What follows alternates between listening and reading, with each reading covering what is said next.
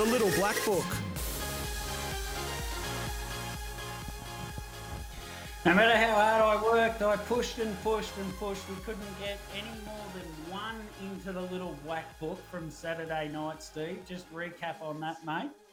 Yes, so the one Saturday night runner going into our little black book, we had to wait to the second last race, race seven.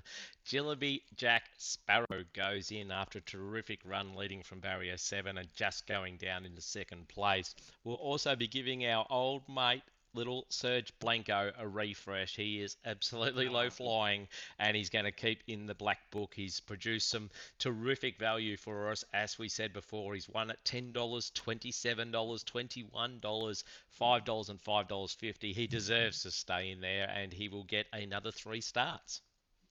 And no doubt, uh, uh, Brian Johnston, who owns a share in him and trained horses for a long time, we had him on the radio. He lived and worked in uh, Kerang, which is only just down the road from Swan Hill with um, uh, Murray Pay. Was it Murray Pay? I think that uh, he in the early 80s and then he moved down to Croydon and trained out of Croydon where his home track was Yarra Valley. So some amazing, amazing synergies for Jono to win at Swan Hill and Yarra Valley. Not tracks where he lived in the towns, but they were the closest tracks to where he trained from for a lot of his training career. And uh, he's had a long battle uh, over the last couple of years. And uh, it's not one he's ever going to defeat, but he's hanging in there and he's seen his star horse, uh, Serge Blanco, win some amazing races. And Jono, buddy, hang in a bit longer, mate, because there's an Inter Dominion around the corner and maybe a Hunter Cup that he may be competing in. And that'd be some sort of a dream for a bloke like Jono, let me tell you, Steve.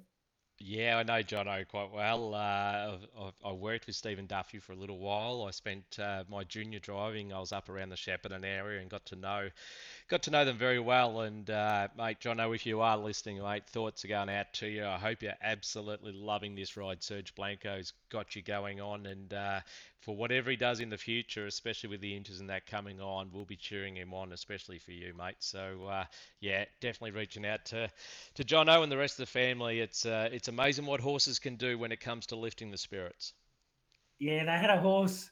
Fast Fergus was his name, Steve, and he was a battler and he got to MO grade. It took him probably 150 starts to get to MO grade. And uh, Lorraine said she'd marry Jono if Fast Fergus ever won at Moonee Valley. And it, uh, it he found a stand start race where they went about 2 6 and he sat behind the leader and he got up the fence and won. And uh, Paul Lorraine, she had, to, she had to marry him yeah, it's amazing. Uh, sometimes you just need to just keep that little mouth shut and not not make outlandish statements because uh, yeah, you end up getting stuck with someone for life. But no, I'm sure she's uh, she's loved every minute of it. So it's great to see, and it's great to see Serge Blanco going so well for him.